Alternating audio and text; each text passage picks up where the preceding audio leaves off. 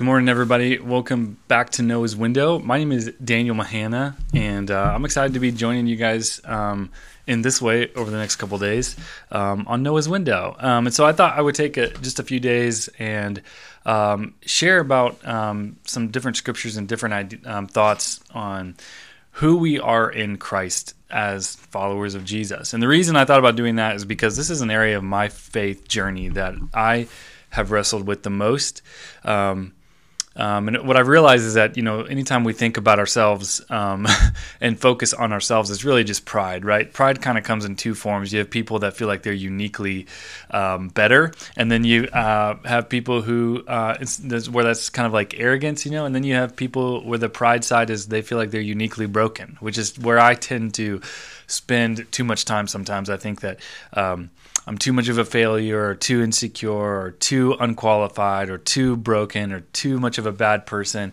Um, that's really been my struggle um, as a follower of Jesus is just making sure I don't live there and realizing that because I'm, I'm a follower of Jesus and what he's done on the cross for me, that he died and rose again, um, I have a new identity in Christ. And um, who I am in him is incredible. And so, um, and it's so important that we remind ourselves of who we are in Christ and, and read God's word and, and, study scripture and talk to Him because um, our enemy is going to have a different message in our head.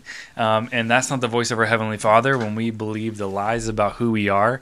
Um, and and we want to make sure we're listening to the right voice and to the, listen to the Holy Spirit and look in God's Word and look at who God says that we are, because what I've discovered is that a lot of times we define who we are based on what we do um, or what our accomplishments are, but really what we who we are determines what we do. And um, if you look at the choices in your life that you're making, or um, the mindset that you have, or a lot of times it's, it's based on how you see yourself. Um, at least that's just been that's been the case for me. And too often, more often than not, um, I tend to think of myself in such a negative way. And um, that's just not, you know, the voice of shame, the voice of guilt is not the voice of our Heavenly Father. And so I thought, man, it'd be fun just to have a, quick conversation about um, what does Scripture say about who we are in Christ. For those of us that are followers of Jesus, um, what does the Bible say and what does Scripture say about who we are? And um, because those are the things we need to remember. And so um, over the next couple days, I'm just going to share some of those that um, I have to remind myself of, and I need to make sure I'm putting my faith and trust in. Um, because if we are followers of Jesus, that means we surrender our life to Him, and we've put we've received the gift that He gave us, which is the gift of salvation, forgiveness of sins, and a new identity in Jesus. So, um, the first thing that um, I wanted to share with you is um, in Christ, I am a child of God, which is a big deal. And maybe for a lot of us, depending on where we come from um, and what our family life was like growing up, um, maybe the idea of a family, we don't have a very positive view of a family um, you know, I was blessed to be able to to be raised with by loving parents and a mom who took me to church, and um, I try very hard. My wife and I have four children. We try really hard to be good parents. It's a struggle sometimes. Um, and I, anytime I get impatient with my kids or whatever it might be, um, I just think, try to think about what my heavenly Father would be like, and He's a perfect Father. And um, but knowing that I, in Christ, because of what Jesus has done for me, I am a child of God. That uh, should that should impact the way that I live my life every single day. And so there are so many scriptures that talk about that. But um, I'm going to read four. The first one is is John um, chapter 1, verse 12, Jesus or John wrote, Yet to all who received him, talking about Jesus, to those who believed in his name, he gave the right to become children of God. That's pretty cool. And then if you go to Romans, Romans chapter 8, um, verse 13 through 4, 17, um, let me just find it here.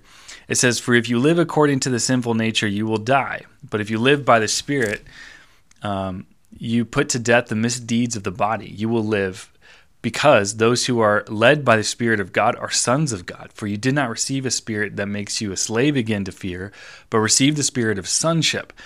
And by him we cry, Abba, Father. The Spirit himself testifies with our spirit that we are God's children. Now live and are. Now, if we live um, our children, then we are heirs, if heirs of God um, and co heirs with Christ, if indeed we share in his sufferings in order that we may also share in his glory. Um, such a cool, Romans, such an awesome book. Um, and then Galatians um, chapter 3, verse 26, it says, You are all sons of God through faith in Christ Jesus. For all of you who are baptized into Christ have clothed yourselves with Christ. There is neither Jew nor Greek, slave nor free, male nor female, for all of you are one in Christ Jesus. If you belong to Christ, then you are Abraham's seed and heirs according to his promise. Um, and then one more. This is First John. I love this one. First John, um, chapter three, one and two. It says, "How great! This is so cool. How great is the love the Father has lavished on us." What a powerful word, powerful like uh, language right there. How great is the Father, how great is the love the Father has lavished on us that we should be called children of God, and that is what we are. The reason the world does not know us is that it did not know Him. Dear friends, now we are children of God, and what we will be has not yet been made known. But what we know, uh, but we know that when He appears, we shall be like Him, for we shall see Him as He is. Um, the Father has lavished love on us, and that we are children of God. And so, um, you know, when you just think about your own family, your own experience, um, or even just a lot of people have a lot of identity based in their family. Um, and if you had a good family, a lot of you, you know, you have maybe have good memories and you're proud of it. If you had a, a difficult family growing up, um, you know, you try to kind of run away from that. Um, but what a powerful thing to know that in Jesus, in Christ, we're children of God um, because of what God has done for us. And so um, I just hope that encourages you today uh, because being a child of God is a powerful thing. Um, and I think so often we um, spend too much time thinking about the choices that we've made, the sin that we've done.